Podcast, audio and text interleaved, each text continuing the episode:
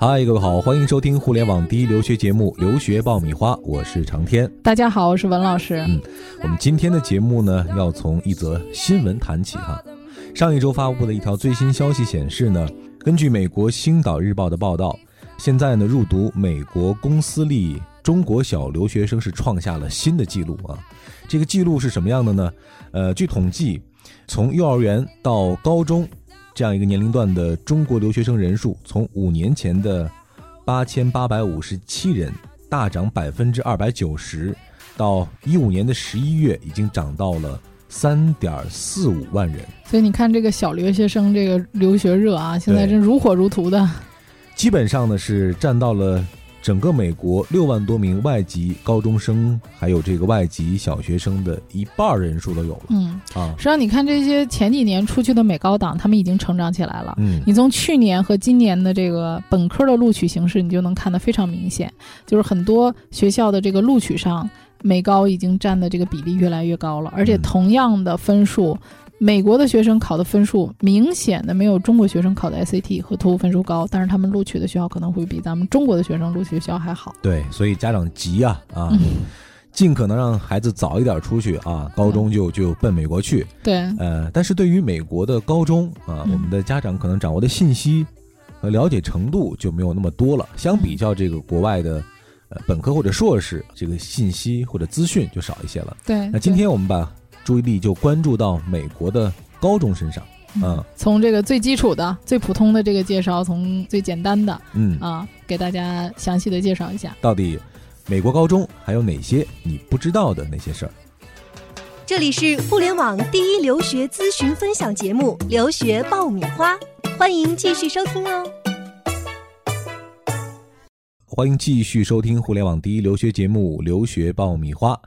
获取留学资讯，免费留学咨询，收听专属于你的留学公开课，大家都可以关注我们的微信订阅号“留学爆米花”。讲到了美国的高中哈，和我们国内相比，一个最大特点就在于它的学校性质。有不同的分类，对，好多家长在选择高中的时候，突然就很茫然，嗯啊，对美国的高中一点不了解，这高中都有什么样的高中啊？我该怎么选呢？对，呃，实际上这个可以分成几类啊。第一类就是大家最了解的，就是寄宿和走读，嗯啊，这跟中国也是差不多的，有寄宿有走读。对，当然这个美国呢，一共有两万多所高中里面，寄宿学校是占非常少的一个数量呢，大概只有三百多所。那么其他呢，大多数的两万多所都是属于这个走读学校。那他本土人呢，也是上走读学校。比较多的那寄宿学校呢，因为它的这个名额比较少，竞争力呢相对就比较激烈。比如说申请寄宿学校，大多数的学校都会要托福啊、SSAT 啊这些成绩。嗯啊，那么除了这个分类以外呢，还有一个性质就是公立和私立。对，这个是大家可能更敏感一些哈。对，到底是公立好呢，还是私立的教育质量更优呢？对，它跟加拿大不同啊，加拿大是可以去上公立的。对，但是美国这儿呢，就是。你如果去上公立，那么拿的是这个交换生 J one 的签证。嗯，这种签证呢，它的有效期是一年，也就是说，你只能在这个公立的学校里面呢，啊，待一年的时间。那么这个费用上来讲呢，相对是比较低的。嗯，啊，但是它在学校的选择灵活性上就很差，可选择性就比较小了。呃，就是它这个是派位的，啊，就是你是在什么地方啊，什么学校，这个你都不能自己选。啊，这个要看名额的情况和政府的这个名额的情况。啊，那么如果说你的经济条件比较好的，啊，或者是说你的要求也相对更啊详细或多元化一点，自由度希望更大一些，对对对，更贴心一点的，我还是建议大家申请 F one 的签证。嗯啊，那么这种呢，通常是私立学校啊，但是美国人会觉得，哎呀，中国觉得说，那我们中国是公立教育好，私立肯定不好了。嗯，恰恰相反的啊，美国就是说能够上私立学校的，通常都是一些美国的中产阶级以上的，因为他们本身是可以花免费的啊，不用花钱去上学的啊。当然，公立学校里面。非常好的学区也有很好的公立学校，但是总体来讲呢，它的私立的教学质量都是非常有保障的。嗯，对于绝大多数的中国的小留学生来说，可选择的。这个目光和视野，啊，更多的会集中在美国的这个私立私立学校。对，那么私立学校里面呢，它的数量是非常多的，大家可以根据自己的喜好啊、特点啊、倾向啊，来选择自己喜欢的学校。嗯，感觉好像比选大学更难。哎呦，更难。对，因为呃，目标太多了啊。另外呢，好像也没有类似于大学排名这样的一些相对比较有参考意义的这样一些指标啊。对，就是说寄宿高中呢，它一般是有一个排名的，但是这个排名呢，也不像 US News 那么权威啊。就是总体来讲呢，呃，在高中这一块的排名呢。相对有点混乱，嗯啊，大家这个比如说走读学校吧，基本上这个排名就五花八门，对啊，什么样的都有。实际上在高中这一块儿，它不像本科啊，有一个 US News，可能在学术方面啊各方面这个，呃，参考的这个指数会比较一致。高中这儿呢，其实大家可能更多的还是参考一些它的性质啊，学校的一些设施啊、课程啊，比如说。它的这个性别上的一个差别，就有男校、女校和男女混校。嗯啊，那有一些家长可能会觉得，哎，女校很好啊，觉得很安全啊。那有些家长会觉得说，哎，男校嘛，这会不会有同性恋啊？啊，实际上都没有的啊。它男校和女校之间很多都是联谊校啊，男校旁边通常都会有一个女校啊，是姊妹校啊。所以这个呃单一性别的和混校的这个呢，都各有好处。所以这个呢，我觉得大家在选择上面来讲呢，可以是多元化的这个考虑的。可能大多数的家长还是倾向于读混校，混校的对。但实际上在全世界来看啊，这个单一性别的学校是非常常见的。就像我们的亚洲也好，还是说北美也好，有很多单一性别的学校，包括美国在大学还有很多的女校。刚刚讲到了男校和女校哈，啊，在美国还有一类特别特殊的。呃，性质特别特殊的高中啊，教会学校，对，这也是国内没有的。对，就是很多人对教会这个东西呢，因为中国的这个宣传啊，觉得哎呀，教会是不是邪教啊？这种组织 有一些这个未知的这种恐惧感。对对，对于宗教这个东西的一一种误解吧。对，实际上在美国，百分之八十的人都是有宗教信仰的。嗯啊，那他这个教会呢，学校和非教会学校其实很直接的一个。呃，区别就是资金的来源。嗯，那么非教会的学校呢？比如说我是没有任何教会背景的，那么它的这个资金来源上通常是属于一个自给自足的这么一个状态。所以你会发现，非教会学校它的学费会比较贵。嗯，教会学校呢，通常是有宗教团体啊来支持资金的一些资助的。对对对，那么并不是说这种学校哎呦便宜，是不是教育质量就不好？不是，在美国呀，它这个教会的这个实力非常强大，有很多的人都愿意捐款嘛。啊，所以教会它的经济实力是非常强的，他们也愿意做善事，所以你会发现美国很多的学校都是有教会支持的。嗯，那么它的很大一部分费用由教会来承担，所以你会发现，哎，学费就几千美金，哎，它的教学质量和环境都很好。嗯，啊，实际上很大一部分原因是因为它这个教会出资或者是。独立融资了，嗯，而且大家一定不要误解哈，去这个教会学校就一定要信教或者要参与宗教活动，它不是这个概念。对，其实这个教会呢，它有两种类型，一种是这个教义非常非常强烈的学校，就是比如说很多学生进去之后要接受洗礼啊啊，然后这个。他会劝你信教，但是不会强制你。但是这种就是说，呃，有一类学校它是宗教课程非常多的，嗯啊，就是教会的这方面教义很强的。那么还有一类学校呢，就是说它是只是教会出资挂个名儿。他可能只有一节这种 Bible 的课程，象征性的，哎，象征性，他也不是说要接受洗礼啊，或者是你定期要做礼拜呀，啊，就正常的一个了解。所以你从看他的那个宗教课程的设置上，你就能看出来，或者学校的这个网页上，你也能看出来它的宗教性质。对，甚至有一些学校就挂个名儿，对，甚至连宗教课程都没有 啊。所以说，当听到别家孩子去什么教会学校的时候，不要。瞪出一副非常惊讶的表情啊！对，其实好多学生读宗教类的学校，最后他也没信教。对，那除此之外呢，还有什么比较特殊类型的学校吗？啊，就是这种很多人会问的艺术学校或者是军校啊啊。这个我之前有这两类学校毕业的学生啊，我之前有一个学生是从军校毕业的啊。哎，那么美国的军校呢，其实就是也是现在有一些学生家长会啊比较感兴趣的啊，说我们在孩国内孩子这个。娇生惯养啊，习惯不好，想到军校里去锻炼锻炼一下。实际上，美国军校有两种，一种是什么呢？就是。非常好的军校，嗯啊，比如说有有一个学校叫纽约军事学校，嗯啊，这个学校里面的学生啊，各方面的素质都很好。我那个学生当年从这个学校毕业，嗯啊，他当年的射击是在全美拿第一名的，嗯啊，所以他这个各方面的这个素质啊、文化修养啊都非常好。老师那毕业之后呢？啊，他毕业后之后后来上的是那个俄勒冈大学，哦啊，去的也还不错的，在当地的学校。不一定说这个高中毕业之后必须要去军事方面的这个相关的大学哈。对对，比如说。说你真的说我一定要去考西点，那个还真的是不太容易考的 啊。还有一类军事学校，就是给那些特别顽劣的学生啊，这些学生就是美国也有问题儿童啊啊，在家里不太听话的，父母管不了的。那么我另外一个学生很不幸的就转到了一个这样的军事学校里面啊，那他们就管理上来讲就非常的严格，严格到什么程度呢？你不能打电话呀，然后分成几个营地啊，然后这个 A 营、B 营、C 营，纯军事化管理，对，非常严格，而且平时就是老师对你管教啊，就是甚至有点管教没有没有对对对没有 人权的那种感觉，而且这些孩子在一起也会有一些啊，比如说。呃，偷窃的事情啊，或者是甚至啊，我那个学生讲，他在那个学校曾经发生过。人命案，嗯啊，这个这个是真实的，当然不代表所有的军校都这样。我只是说我的一个学生曾经遇到这个情况，嗯，所以后来他读了这个学校之后，他是因为他一个朋友在那儿读，读完之后他又追随而去，结果他到了那儿之后，他那个朋友转学了，没办法把他又留在那里读了半年，他也转走了，啊，但是这个半年来讲，让对他呃心理上真的是留下了一定的，嗯，我觉得是创伤也好，还是一个不太好的一个感觉吧，啊，那么还有一类就是说艺术类的学校，啊，这个咱们中国也有艺校啊。但是在美国，艺术类学校其实比较少，啊，那我以前的学生就是一类是属于搞艺术的，嗯，啊，比如说美术这方面的，嗯，啊，还有一类呢是属于搞啊音乐方面的，嗯，相对来讲音乐方面的会比较多，嗯，那他还是有一定的这个基础的课程，只是配备了一些相关的艺术类的专业课，对，艺术类专业课会比较多一点，而且这些学生基本上他的老师的水平配备上都会非常高，嗯嗯，啊，基本上这些老师的专业水平都很好，那。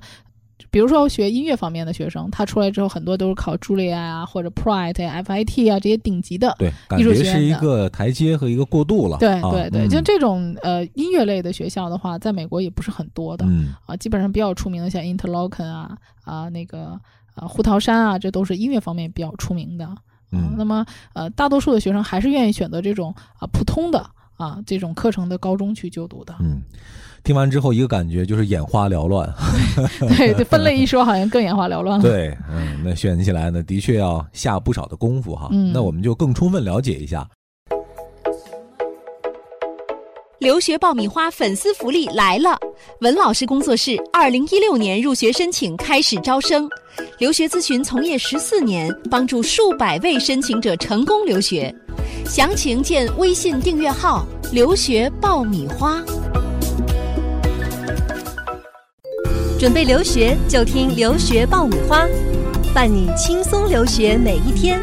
除了这个之前讲到的学校的选择和这种学校教育水平质量的这个。差别之外，很多家长很关心国外学校的学制的安排。嗯啊，和国内据说有很大的不同。对对，那么它这个，我们先讲讲课程啊，这是很多人会关心的问题。其实，在大学里面呢，我们中国可能会说，哎，我是一个重点学校毕业的，我那个是一个普通高中毕业的啊，是不是人家会对你有不同？实际上，在美国来讲，当然会有一些。所谓的小常青藤的这种名校啊，这种高中，但是更多的他看的主要是你的课程，嗯，因为美国的课程的种类是非常多的，嗯，比如说我们能知道的常规课程，就是正常大家都会修的，对，啊，还有一类叫荣誉课程，嗯，荣誉课程是什么呢？就是给这些成绩优秀的学生去修的，比如说普通课程我已经修够了九十分了啊，我要有一个更晋升的精英班的课程，对，那么你可以去修荣誉课程，比如我们中国学生经常会修很多的数理化，嗯，荣誉课程，那么。你荣誉课程难度就要比普通课程难度高。嗯，你同样两个学校拿过来，你的课程是荣誉课程的，他的课程是普通课程，那么我肯定愿意要那个荣誉课程的，因为这个证明你的课程难度高。感觉特长班的意思。对，所以它体现的不是体现在学校上，而是体现在课程上。嗯啊，那么还有一类课程是 AP 课程。啊，那么 AP 课程是什么呢？其实叫大学先修课程。对，这个现在在哎，在国内现在也有很多的学校在修这个课程，因为它可以缩短这个学分嘛。对。那么 AP 考试一共有十九个专业，三十四门课啊，很多学生也会选数理化呀、经济学呀这类的课程来学啊，这个可以抵扣大学的这个学分的。那么中国人会比较喜欢修 AP 课嘛？啊，美国人都会喜欢修荣誉课程。那除了这个以外呢，还有 ESL 课程，这个是给英语成绩不太好的学生。嗯。比如说，我们看到那些多数的寄宿学校里面啊，有 ESL 课程的相对不是很多啊，因为它竞争力很强嘛，基本上进来的学生他的英语水平要求都比较高，都是靠谱的。对，那么走读学校里边呢，啊，相对有 ESL 课程的学生就是呃设置会多一些啊。那么还有一种课程叫 IB 课程，这个课程呢相对也是比较少的，这是一个国际课程。这种就是适合于，比如说我虽然在美国读，但是我将来可能去欧洲啊，啊或者我去呃其他的这些亚洲国家，就是它是 IB 课程是属于全世界认行认可的一个国际课程，它有一个非常高的认可度。那这个课程只有两年的课程啊，也是一个相当于大学预科的这么一个课程。难度非常大，我个人觉得，如果说你的成绩不是非常好的情况下的话。IB 课程确实是一个很大的挑战，嗯啊，不建议轻易轻易的去尝试这个课程。嗯，越听越糊涂了哈，感觉既要选学校又要选课程，对，我想给大家，嗯，对我想给大家传达的一个理念是什么呢？就是你与其去看这些学校，你要看看，还不如去看看它的课程。嗯，比如说这个学校里面，它的课程有多少是荣誉课程？嗯啊，有多少 AP 课程？这个是你将来上学的时候。我真正可以去选的，嗯，比如说我的荣誉课程就几门，或者 AP 课程很少，那么我将来能够选择这种难度课程的空间就很小。嗯，你将来申请大学的时候，没有那么难的课程可以去体现你的优势啊。对，我举个例子，不知道恰不恰当哈？感觉就是你上美国的这个高中呢，就好像旅行途中给你了一个空包，嗯，然后你需要找不同的沿途的。食物也好啊，或者说是珠宝也好啊，把它塞满。那到底在哪家能找到合适的东西啊？嗯，提升自己包里的这个东西的含金量和价值，这个就是需要你去在选课的时候啊，选择学校。了解他课程的时候需要去注意的，或者提前去去了解的。对，而且会出现个什么问题呢？啊，咱们中国学生都想进那个所谓的重点学校。对，实际上在美国大学申请的时候，他会看你在这个学校的排名。嗯，比如说你在 A 学校，可能你这个成绩只能是呃一半儿，嗯，比如说百分之四十或者五十。对，但是可能你这个成绩到另外一个学校，你前百分之十了，啊，那么你的成绩再好。美国的高中在每一个高中里面，它讲究一个公平的原则，它不会，比如哈佛、耶鲁、普林斯顿，我不可能一下子在你这学校里录八个、十个，对，他要录最好的。但是你到别的学校里面去呢，你是那最顶尖儿的啊！你就记得你在每一个群体当中，你是最顶尖儿的，你的机会都是最大的。嗯，这完全是一个不同的定位的思路啊，对，跟中国内的这个思路完全是不一样。我一定要挤进最优质的资源里面去，然后哪怕。孩子的成绩不是特别好，但是我只要进得去，我未来就有保障。那这个可能更多的需要你一个更加一个清晰或者准确的一个，或者说更加开放性的一个思维的一个定位。对对对，我一定要把自己的优势最大的体现出来。嗯，刚刚讲到的是这个课程的安排啊，的确有很大的差异。另外，在这个上学时间的安排上，会不会也有一些不同？啊，对，这也是很多家长问的，说这个美国这个学期到底是怎么设置的呢？这个可能跟我们在选择学校上面啊。不是特别大的关系，对，但是大家可以了解一下。通常来讲呢，大多数的学校呢是采用学期制的。嗯，那么学期制呢，通常一年分两个学期。第一个学期呢，通常是每年的八月或者九月啊，一直到十二月份，就是圣诞节的那个时候，嗯，然后就放放假了，放寒假。第二学期呢，通常是从次年的一月份，比如说大多数的我的学生今年春季入学的，马上一月中旬就开始入学了啊。那么他从一月份入学，一直到五月份或者是六月份，这又是一个学期。六七月份的时候又开始啊放那个啊暑假了，对对。那么那个中间当然还会有一些小假啊。那么通常来讲呢，八月或九月的入学呢，我们认为是秋招、秋季招生。嗯，一月份入学的呢为春季招生。所以我们在申请的时候，通常会说我们是申请春季啊，还是申请秋季啊？那么当然有少量的学校采取这个学季制啊。学季制呢，就是说它一般是分为三个学季。那么第一个学期通常是九月份到十二月份，这个没有什么太大差别。那么第二个学期呢是一月份到三月份，啊，那么中间会有一个小的春假。第三个学期呢是从四月份到六月份，啊，那么按这个顺序来类推。那通常三月份到四月份中间呢会有一周的假期，啊，那么当然还有一些有宗教背景的学校会把这个呃春假放在那个复活节那一周啊一起来放。呃，那么包括这个暑假呀、感恩节呀、寒假呀，呃，其实美国一年假期还蛮多的，差不多你每个学期你整个数下来的话，大概其实就是三三个月左右，嗯啊，你这一个学期就结束了。那孩子如果说，哎呀，觉得离开我好久啊，实际上他每次离开你大概就三个多月吧。对。那今天这一期节目呢，我们讲到关于美国高中的一些相对比较。简单的内容，对，其实美国高中还有很多很多的内容可以给大家讲的。嗯，比如说美国高中的授课的方式啊，比如说它和国内高中比起来，我们应该有哪些特别注意的事项？嗯，嗯，包括怎么去选择高中啊，然后各个地方的教学的特点啊，就是内容是非常多的。如果大家对我们的美国高中的内容比较感兴趣的话，可以在平台上啊，还有我们的啊社区里面留言。我们可以考虑加一集。对对对对，我们也是要听大家的意见啊，对这个是不是很感兴趣？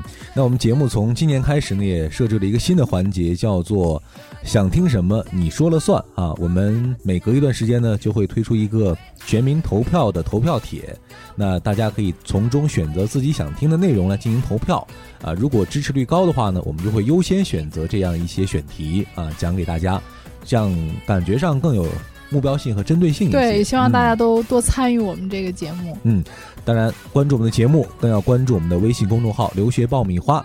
呃，在我们的微信号里呢，可以免费获取留学资讯，进行留学咨询，还可以收听到专属于你的留学公开课。呃，我和文老师将会在我们的微信公众号和我们的问答社区里和大家沟通和交流。那这一期关于美国高中你不知道的，我们就先讲到这儿。更多的你不知道的细节和攻略，我们以后的节目当中再为你一一展开。今天就聊到这儿，好，再见，再见。